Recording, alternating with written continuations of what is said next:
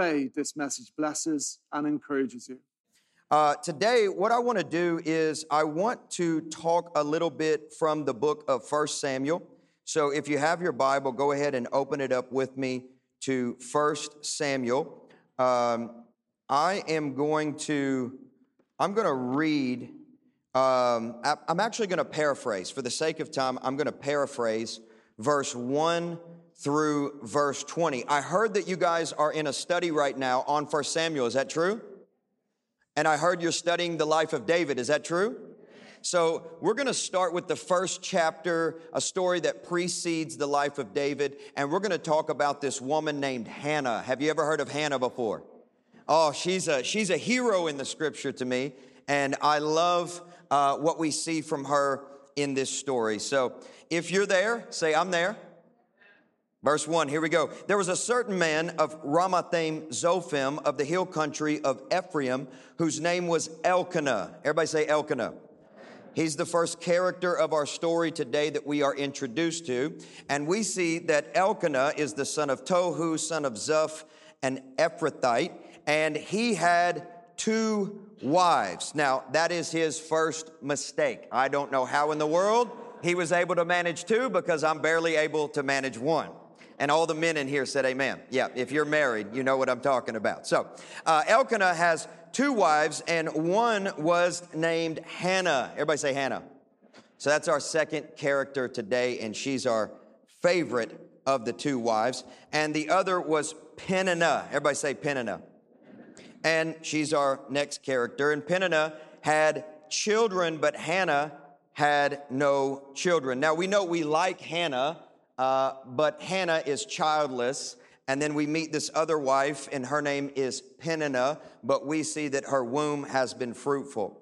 Now, this man used to go up year by year from his city to worship and to sacrifice to the Lord of hosts at Shiloh, where the two sons of Eli, Hophni and Phinehas, were priests of the Lord. So it's kind of like an annual conference, kind of like we had this weekend, where there's a summit. So every year, everyone would go to the conference where they would sacrifice unto the Lord. Verse 4, and on the day when Elkanah sacrificed, he would give portions to Peninnah, his wife, and to all of her sons and daughters. But to Hannah, he gave a double portion. Everybody say double portion. Now, if you've been in church for a while, when somebody reads a scripture about a double portion, you can't help but to get excited, right? This is Christian language. Double portion, yes, God, right? A double portion was given to Hannah to Hannah, because he loved her, though the Lord had closed her womb. I think it's interesting to note that it was God that had closed her womb. And her rival, everybody say her rival. So I guess it's a competition here. Her rival used to provoke her grievously to irritate her, because the Lord, we see it again, has closed her womb. So this goes on year after year, and as she went up to the house of the Lord, she used to provoke her. Therefore, Hannah wept and would not eat.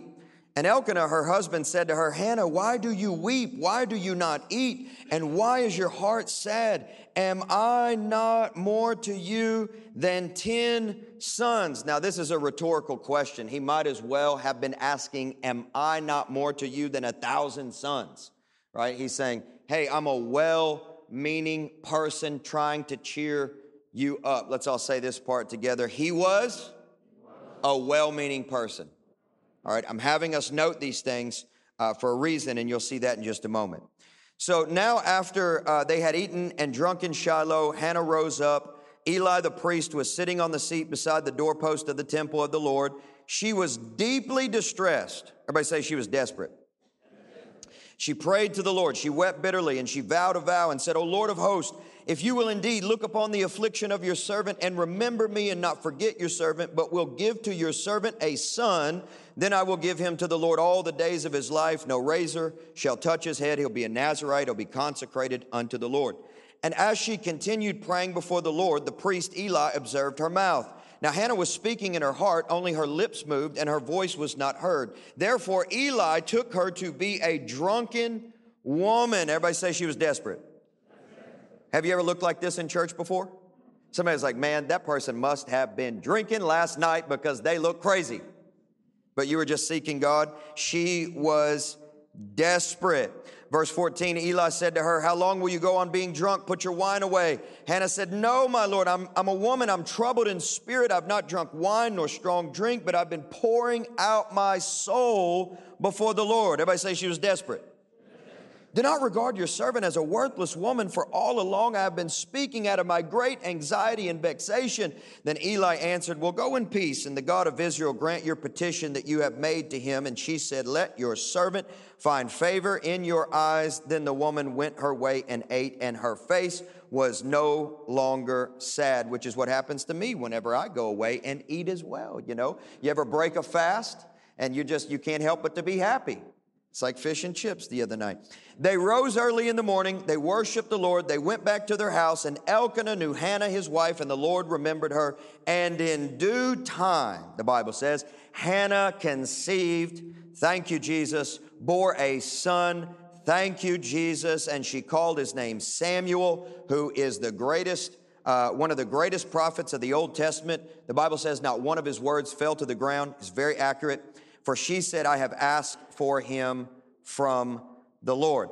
The title of the message that I have for you today is an impartation of desperation. An impartation of desperation. Father, we thank you for your word. We're grateful that it's everlasting and always transforming. Each and every time as we come before your word, God, you are faithful to change us, and we are grateful for that. So, God, I ask today that you would transform us more into the image of your Son, Christ Jesus. In Jesus' name we pray.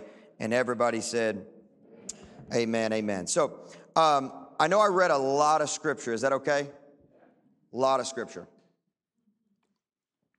I'm a bit of a Bible nerd, and so I love to read Scripture, a lot of it. And when I do read the Bible, I cannot help myself but to do, I would say, like unusual research about things that most people are not interested in.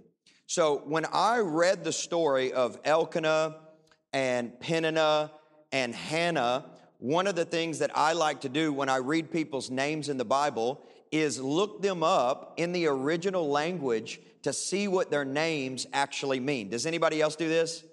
And when I find a term in the Bible that I don't know what it means, I love to go to Google and ask for a definition of the word so that I can get the world's definition of the word, and then go to Bible dictionaries and get God's definition of the word so that I can choose God's better definition rather than the world's definition of a word. All right, so I'm a nerd. I'm going to admit it. I'm a geek. If I had some glasses, I'd push them up and just dive right in. And so when I looked up the names of the characters in our story today, Elkanah and Peninnah and Hannah, I learned something about this woman named Peninnah, that her name actually means a sharp corner. You know, the thing that you run your shoulder into when you're going too fast around a wall? A sharp corner, like, ouch.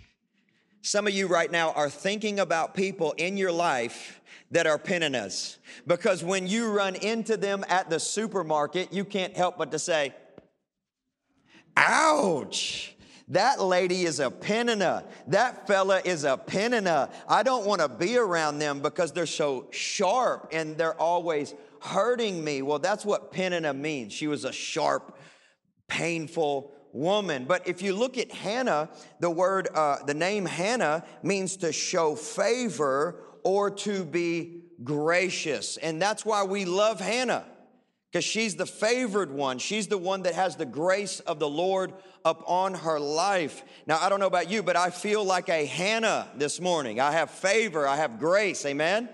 Anybody else in here? You're like, yeah, that's me. That's me. I've got grace and favor on my life. And yet, despite the reality of the grace and the favor that rest upon your life, sometimes we go through seasons where we feel barren, just like Hannah. We're like, Lord, you've spoken good things over my life, but when I look at my surroundings, I cannot figure out why I am not fruitful. Anybody ever been there before?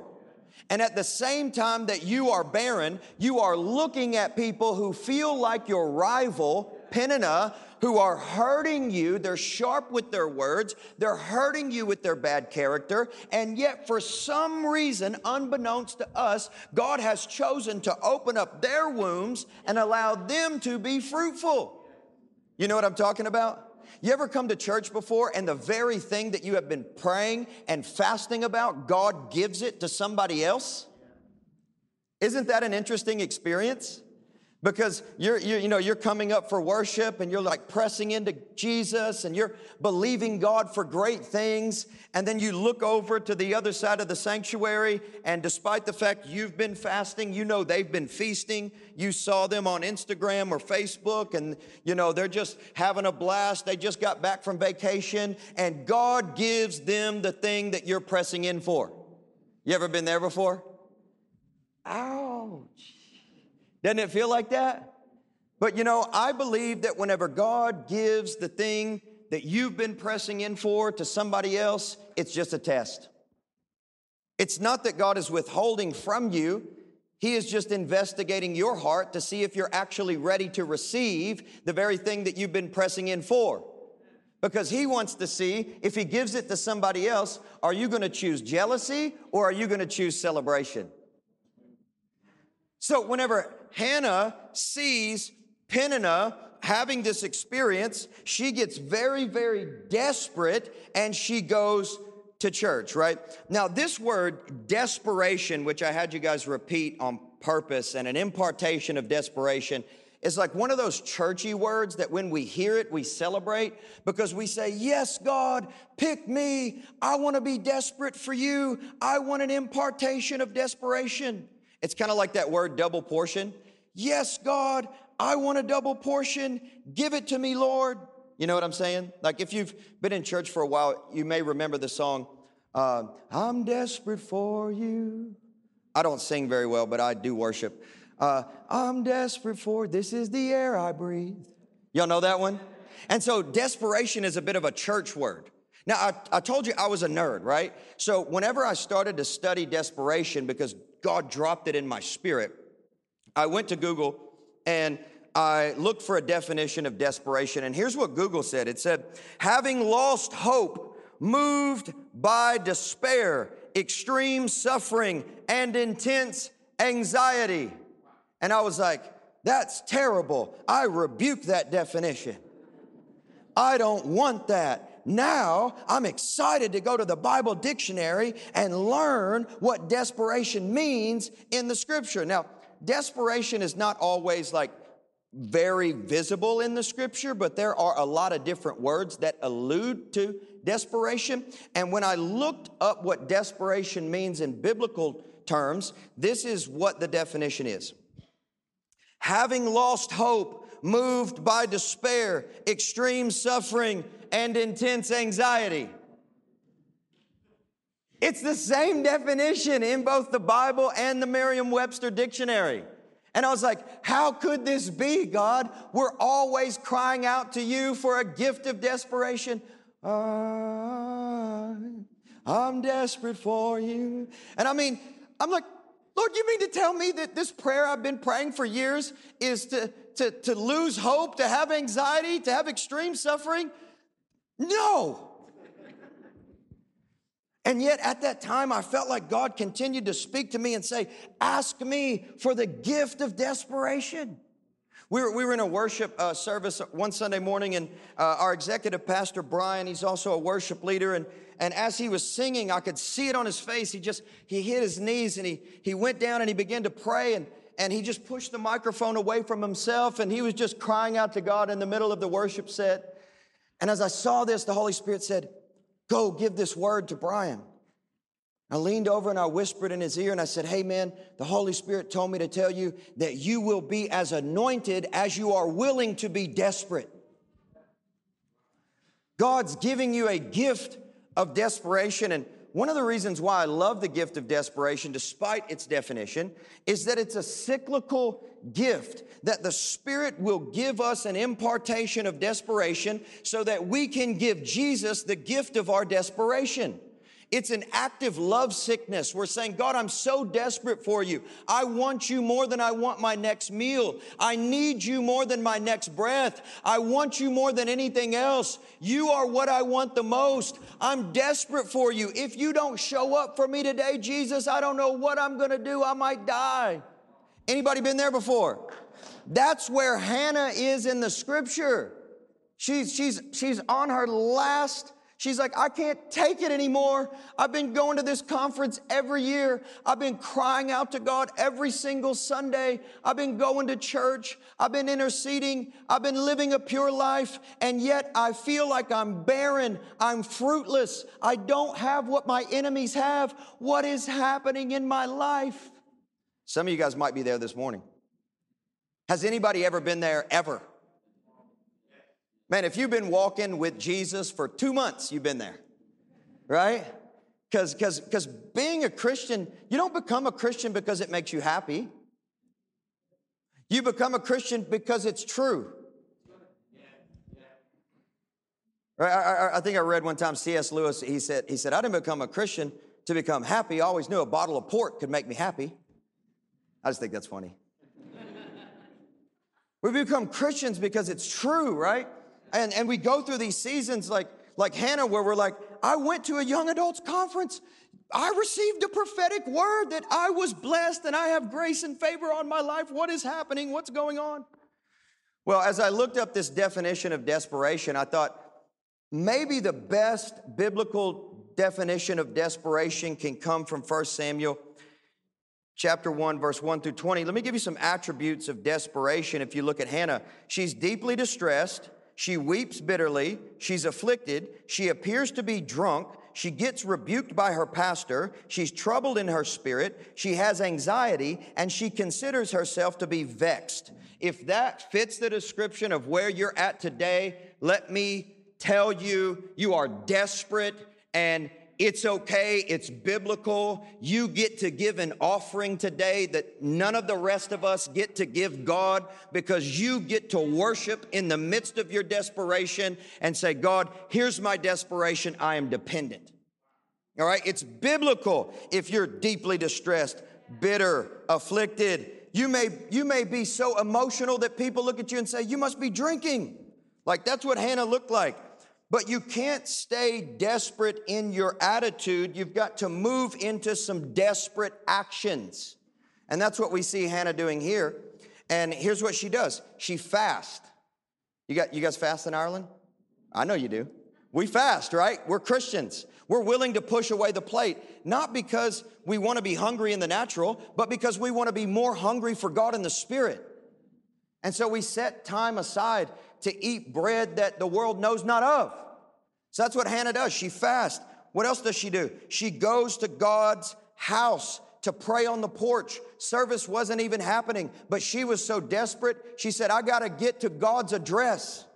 I got to go to church. So if you're desperate, get in the house. If you're desperate, do what Hannah did in verse 10. She prays to the Lord. And she prayed oddly enough to look drunk, by the way, which is crazy. She vows a vow. She makes promises in prayer. She petitions for a son. That's a specific petition for God to answer her prayer in a specific way. It's interesting to me that we'll pray with a desire for God to respond specifically, but we'll only pray like wholesale. We don't want general answers from God, so we don't pray general prayers. If you need something specific from God, you speak specifically to Him in prayer. God, I want a son. I want a new job. I need a new job. I'm desperate. I need a healing in my body. I'm desperate. You with me? She vows a vow. She petitions for a son, and she pours out her soul to God in public. Now, there's something about desperation that is quite primitive, isn't it? Because whenever you're desperate, no one can control you. When you're desperate, I mean, you look kind of crazy. Am I right? When you're desperate, you do weird things. Like when I first got saved, I got saved out of a drug-addicted lifestyle. I know today, you know, I've got my pressed, green-striped rugby shirt on, and so I seem as though I'm very put together. But less than 20 years ago, I was living in a car. I was a heroin addict. Been arrested more times than I can count. I was in a mental institution when I was 20 years old. That's my story. That's where Jesus saved me from. All right, I want you guys to know that. All right, I might look cleaned up today, but where Jesus brought me from was a desperate place. And when I first got into church, I did not know how to behave. I didn't know the motions, the choreography. I didn't know that whenever Pastor Darren is doing the tithe, you're not allowed to be at the altar. I was that weird guy that the pastors always had to talk to. Because it was like a joy service. Yay, like we're dancing. And I'm on the ground over here going through a box of Kleenex, just crying, God, I'm desperate. And people are like, what's wrong with this guy? And then, like, you know, travail hits the meeting and everybody's crying out to God, oh, we're desperate. And I'm over here like, yeah, let's go. And they're like, you don't know how to act in church, bro. What's wrong with you? I'm like, I don't know. Nobody gave me the rules. That's what desperation does to a person. You start looking strange to everybody else. Who is this guy? This is why I love new converts. This is why I love brand new Christians, because they mess up all of our traditions. They mess up all of our formalities, because it's hard to abide by formalities when you're in love. I would say it like this, and this is the way my memaw used to say it. Y'all probably don't have memaws in Ireland, but that's grandmothers. In Kentucky, we got memaws and papaws. Y'all ever heard of that? Never. Okay, yeah, I didn't figure so. And you know what she would say? A hungry man has no manners. Man, I don't care about people's opinions of me. I don't care if you clip me, put me on social media, turn me into a meme. It doesn't matter to me. I'm in this for God. I'm desperate for God. When's the last time that you ever got so desperate that the people in the pew next to you were like, what's wrong with this guy? Whoa, sis, hey, sister, you ain't got to do all that. And you just ought to look at him and say, you don't know my story, man. You don't know what I need. I'm petitioning for a son. I'm barren. I'm fruitless. And there's this lady in my life that's a Peninnah. And I keep running into her, and every time I do, it's like, ouch. You know, in order to stay desperate, you've really got to deal with some distractions, because the devil always wants to distract us from desperation and get us to become polite, you know, Christians that just, the inside might be chaos, but the outside looks so clean. Right? Like you're in a fight. You're in an active fight with your spouse in the car on the way to church, and then you come in. And the sister that's been here since 1985 greets you at the front, because I met her today. And you shake her hand, and she's like, how are you doing? And you're like, oh, praise the Lord. We're doing wonderful. We're blessed and highly favored. Yeah, you know what I'm talking about, right? Like we lose that desperation. What is it that the devil distracts us with to get us to lose that desperation? Can I tell you, one of the things he uses is competition and comparison. Competition and comparison. That's why I had you guys repeat that. Her rival? Yeah, her rival. Because when you look that word up in the Hebrew, rivalry, competition, you might be surprised as to what it means. It means a tight or a narrow space. And that clearly describes, in my opinion, what your life looks like whenever you start making your goal competition with one of your spiritual siblings. Your world gets very small. No longer do you fulfill the call of God on your life, stepping into open spaces as your inheritance, but you get very tight, very, very narrow. You're just so focused. I've got to beat this Peninnah in my life. I've got to prove to that brother over there that I'm better than him and her. I'm more spiritual than her. You ever been there before? I know we like to pretend like we never get there, but the truth is, like, I'm almost 20 years deep, and I can tell you I've been there plenty of times. There was one time this church in my city was blowing up, and everybody was leaving my church to go to their church, and I was so jealous. I'll just be honest with you. So you know what I did? I set my alarm in the morning to 4:30 a.m., and I said, Lord, I'm going to get up at 4:30 because I can guarantee those pastors are not up at 4:30. And so I'm going to be the first one that praise to you in the morning in my city. Heaven's going to hear my voice first. And I can just imagine the Lord's like, bro, what are you doing? Look, sir, you're telling me that by stepping on your spiritual siblings, that communicates to me that you are ready to receive my blessing. No, of course not. All that communicates to God is that he's going to have to protect my spiritual siblings from me. You know what I'm saying? It's like, I want you to bless me, God. Well, I'm kind of occupied protecting your siblings from your competition and comparison. And that is always the bait of Satan, to say, here you go. Take competition and comparison and start to live your life in a narrow place. So if you're distracted today by competition and comparison, we're going to flush that. We're going to let that go in Jesus' name. All right? We're going to let that go in Jesus' name. Now, you know, I think one of the other things that's a distraction to desperation, and this might be unbelievable to you, but you know what I think it is? A double portion. I believe that it's possible that a double portion is actually a distraction to desperation. Now, I know double portion is a very popular church language, and we all cry out to God for it. But you know, a double portion is plenty for most people, and if you give them double of what they actually need, they'll hush. I know this sounds a little crazy, but perhaps